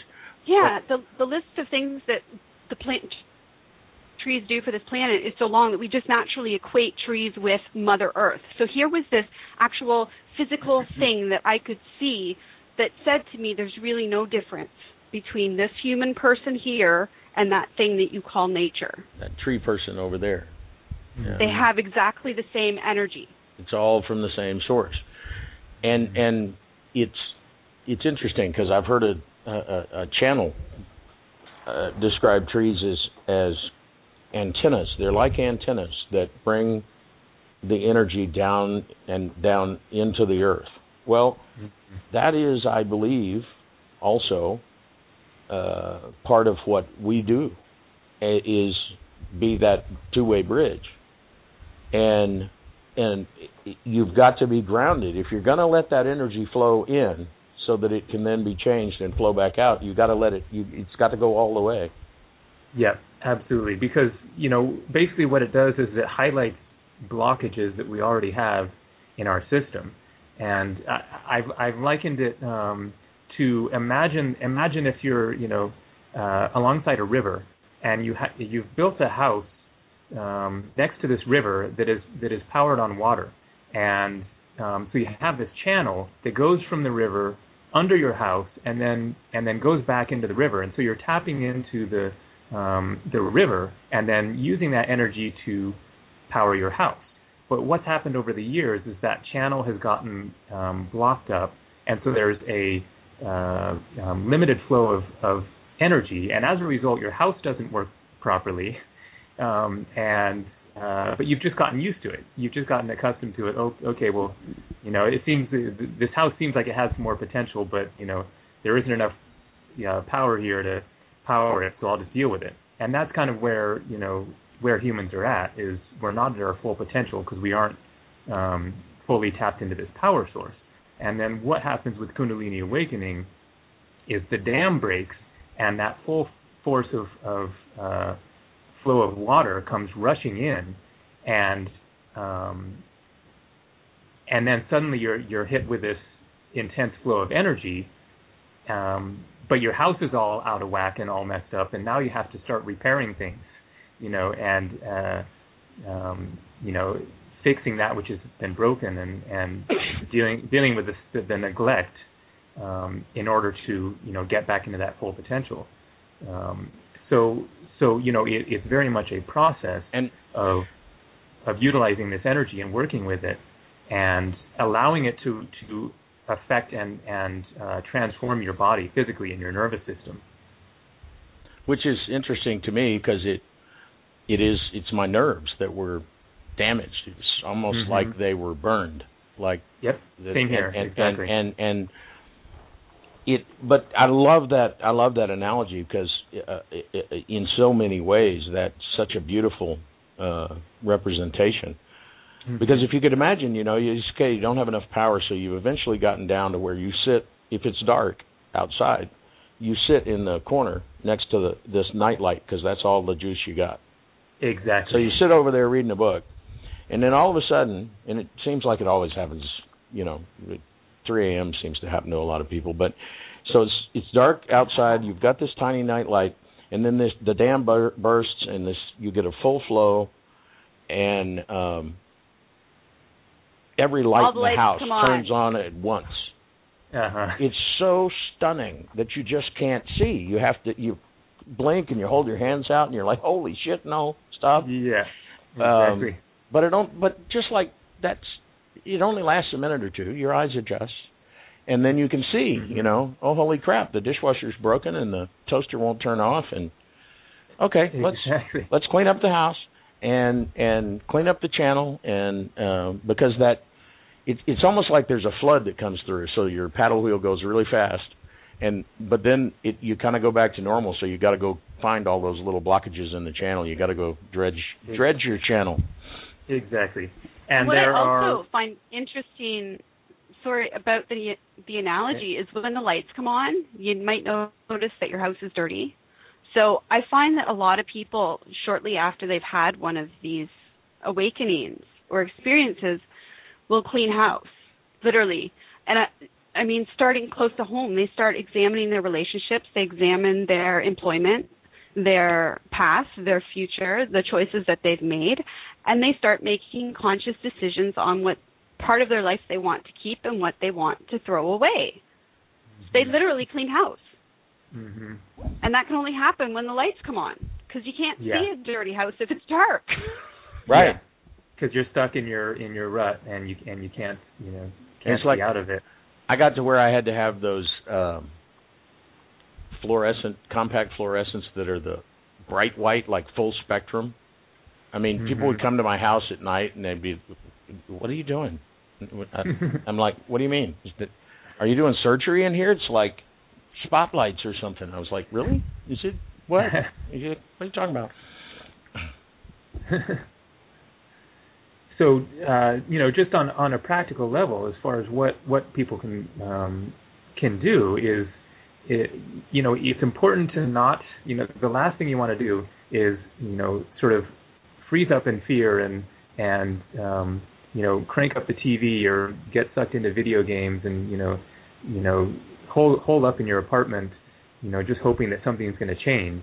That's that's a sure way to not um, not bring about any change. But but you need to you know start getting out there and, and and reaching out and making use of these you know all these different healing modalities that are available to most of us. You know if you're you know um, especially if you're in a city, you know maybe not in a small town, but but you know with the internet you can you can find you know yoga instruction and and um, you know acupuncture and massage and going to you know hot springs um, and you know like you were saying walking barefoot on the earth just getting out outside and and going on walks in nature and reaching out to other people who are, you know might be having similar experiences and you know engaging with the world fully as opposed to just you know locking yourself in your in your little spiritual bubble and getting lost in your head with your your thoughts running wild you know you need to get down into your body and and um, allow the energies to work work through you. Because um, basically it's a matter of you know this energy gets awakened and then it's and then it's ramming into your being because you have these blockages and you have to open up the channels within and get that energy flowing and then it will feel as if the energy has lessened whereas it, it hasn't necessarily lessened it's just that you aren't experiencing it as if it's something that's you know smacking you upside the head you know I'm laughing with you there on the. Yeah, I, yeah. I've been smacked upside the whole. I've been body checked by the universe. Okay, but yeah, um, uh, it it it is. It's so important because energy that sits still. It, energy's not designed to do that. exactly energy is supposed It to it move it it needs to move, and Yeah. energy that you try to hold static is like trying to hold river water. Go get Mhm. a bucket of river water and set it in your bedroom and see how long it is before the stench makes you move it out. Mhm. It it it it has to move. And um survival courses. Don't drink the water sitting still. Find a waterfall or a someplace a rapids. Find someplace where it's moving rapidly and drink that. You'll probably be all right. But don't drink that stuff laying around. Mhm. And energy just so that's you it's got to flow and and and and for me anyway, where you, what are you going to do? Well, flow it into the let it flow right out the bottom. Get all the way in your body and it just just whoosh. Mhm. and uh but it does it, it the pressure, you know. Just think about it. You're getting Yeah. the pressure lessens once you open the pipe. It gets to flow peacefully. Exactly. That's the basic concept to keep in mind. That's so awesome. I'd I, I'd read your books. It sounds Cool. like you've had a fun We need to get them all. journey. And and uh yeah. because- Uh, Well, no, really. If this is if this is singing to anybody, and you're thinking, you know, I wish I could have one of those experiences one day. Please read the book first, because it you, you- even you could read a dozen books. You, I, I don't think you can be prepared for it Mhm. really. But you might have something might come to mind from our show or from the books that helps you, and then you know, Gabriel and Jean and I will all have mission accomplished. Yeah, yeah. To have some kind of advanced advanced knowledge and, and understanding, it definitely definitely makes a, a a big difference. Um, my another book of mine, Kundalini and the Power of Awakening, is kind of a short little read that that um, you know is more just based on information and you know based on my experiences, and and that kind of tries to um, encapsulate both the experience and how to you know how to uh, handle these kinds of um, experiences. I also recommend uh, Living with Kundalini by Gopi Krishna. That was that was the book that I came across that really finally confirmed for me, like, okay, this is, um, you know, I'm not going nuts here. This is a, you know, ages old spiritual phenomenon, um, and uh, Yeah. because he, you know, he he describes his experience in India, um, and it, it, his his his experience mirrors mine so much. You know, he was just doing yoga and meditation, and all of a sudden had this weird experience, and then was like, "What the hell is going on here?" and and uh, you know started looking around for answers. Well, and we all we all know about the technical dark ages where you know things got weird and everybody forgot. Well, I think we've been in the spiritual dark ages for a long time.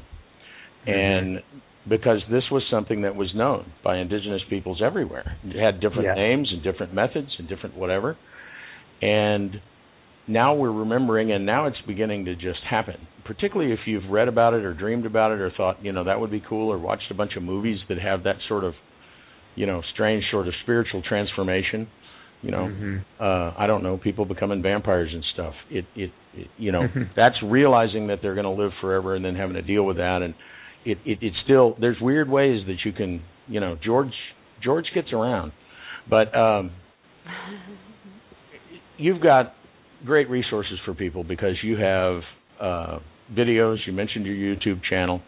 Uh Mhm. you have a number of books, but the Kundalini and the Art of Being and Kundalini and the Power of Awakening are two that would just be so, you know, directly related to what we've been talking about tonight. Exactly. Yeah. Um, because that's that's it, it's interesting. That's what Jean and I talked about this morning was somebody sort of having a spontaneous transformation on TV, um, and Hmm. um, It was cool. And oh, it, it is, and and it, it that's the thing. We're we, I don't want anybody to think we're trying to make it off as scary.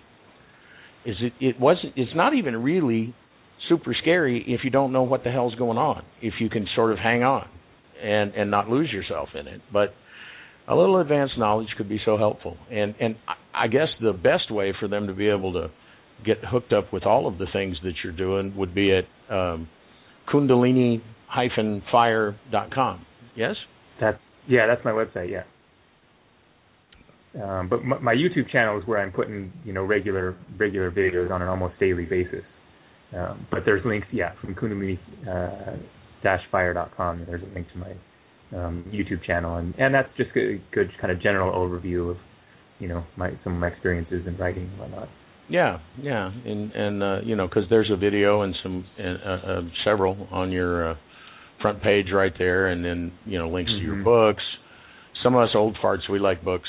You know, Mm-hmm. Uh, yeah, kids- yeah, I, I like the real thing. kids these it's why we're trying to do more and more videos because the kids these days they haven't got time to sit down and read a book. They're you know 13 Yeah. years old and solving the Fibonacci sequence as it relates to trees getting sunlight in the forest and applying it to solar panels and making these huge and you know saying one day I'd like to be involved in innovation.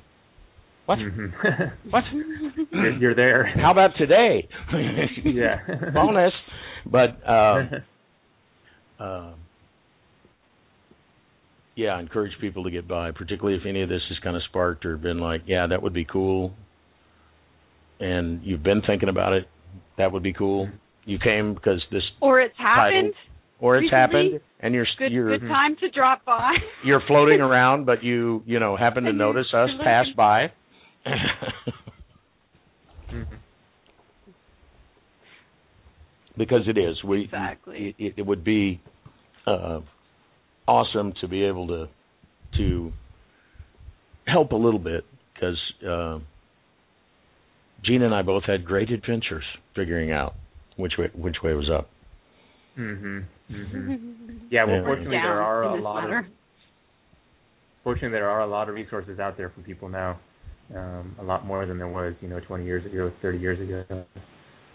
Uh, absolutely, and and that uh, shameless self promotion. You you but you brought it up.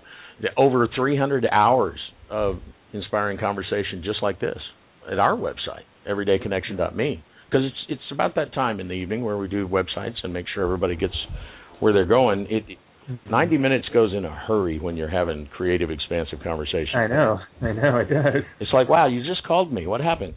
and uh, yeah, um, so would love to have you back because it's it, it's a I think it's a very timely subject. I think that's part of the taking seven years to get published and stuff is because now is when it, it it seems to me that the evidence is that it's happening in both cases because you dam that energy up and you hold it tight enough you explode and go shoot a school. Yeah, that's what happens? It's that powerful. Yep, yep. that's.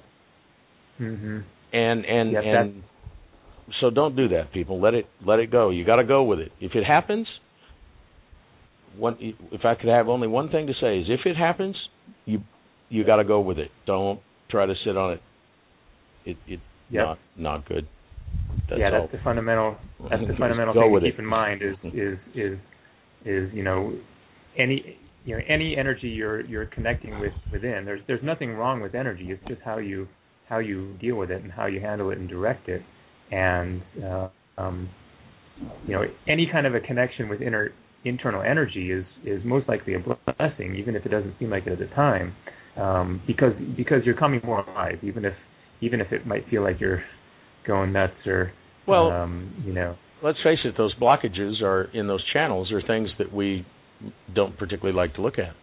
Cleaning out the Mhm. channel under your house the water channel under your house that could be a little stinky at times.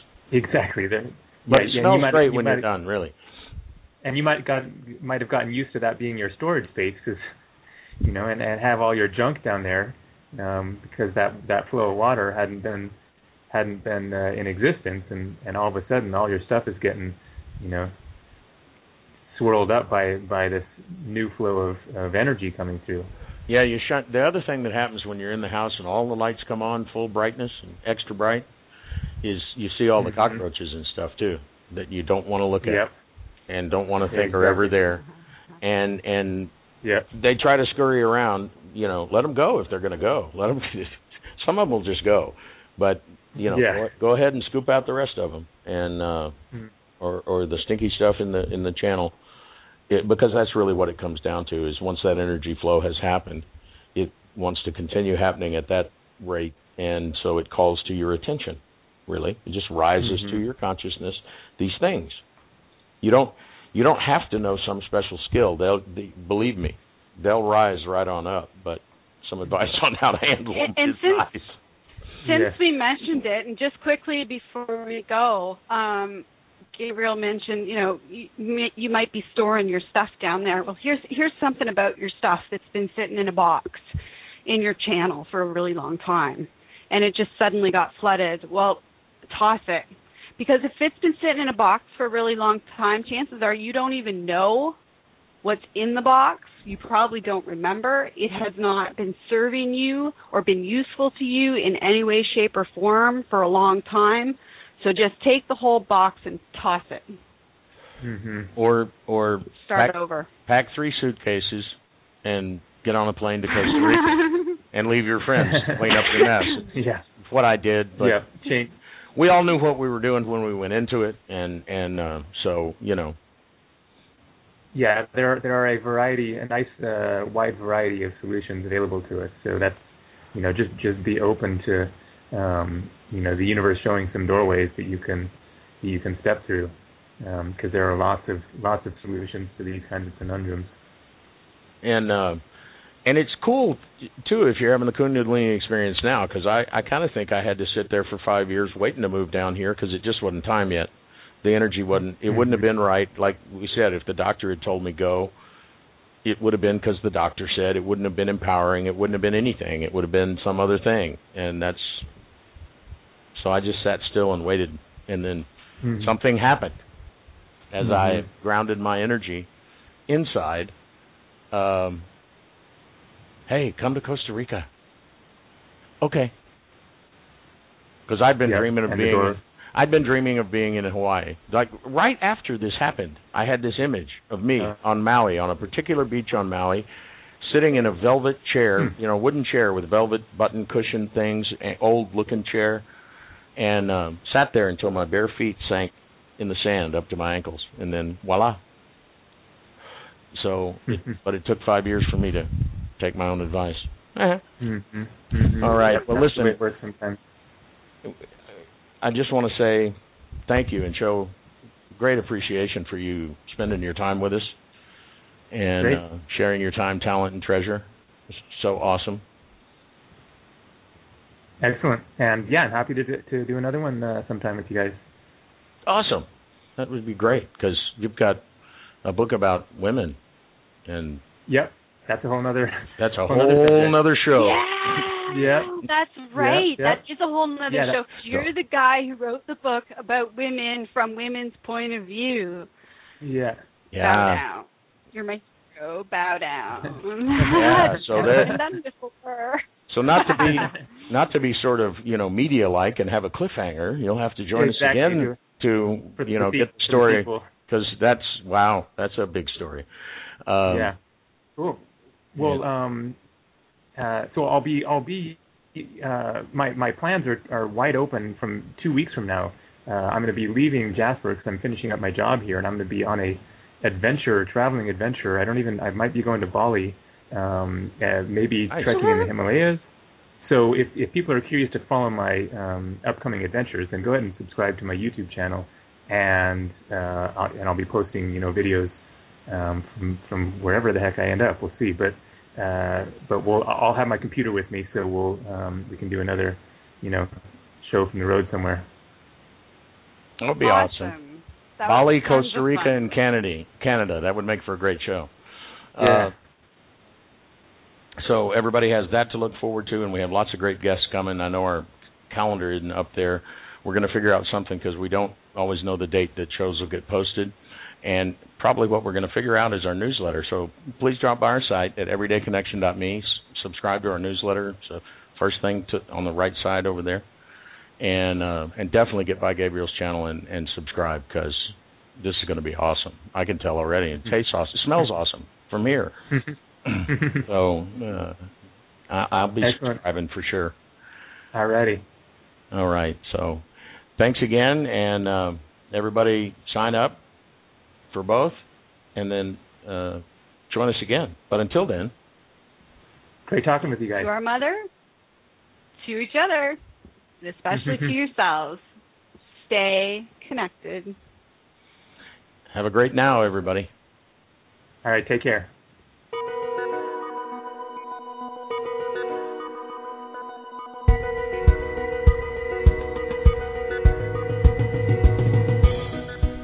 Join Jane and Rick again next time.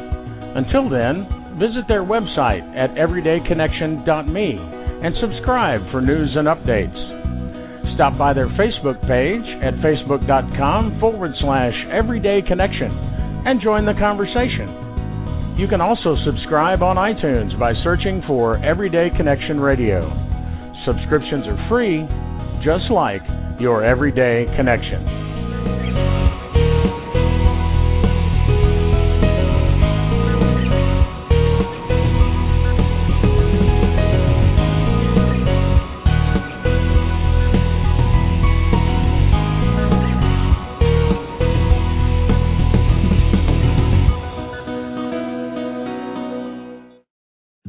Ready to ask the biggest question of your life, the only question before that question. How do you find the perfect ring to ask it with?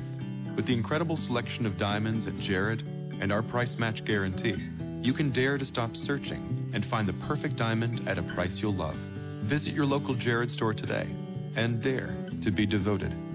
We promise to match any price on a like loose certified diamond of the same quality from any other jewelry retailer. See jared.com slash price match for details. So you're ready to ask the biggest question of your life, the only question before that question. How do you find the perfect ring to ask it with? With the incredible selection of diamonds at Jared and our price match guarantee, you can dare to stop searching and find the perfect diamond at a price you'll love. Visit your local Jared store today and dare to be devoted. We promise to match any price on a like loose certified diamond of the same quality from any other jewelry retailer. See jared.com slash price match for details.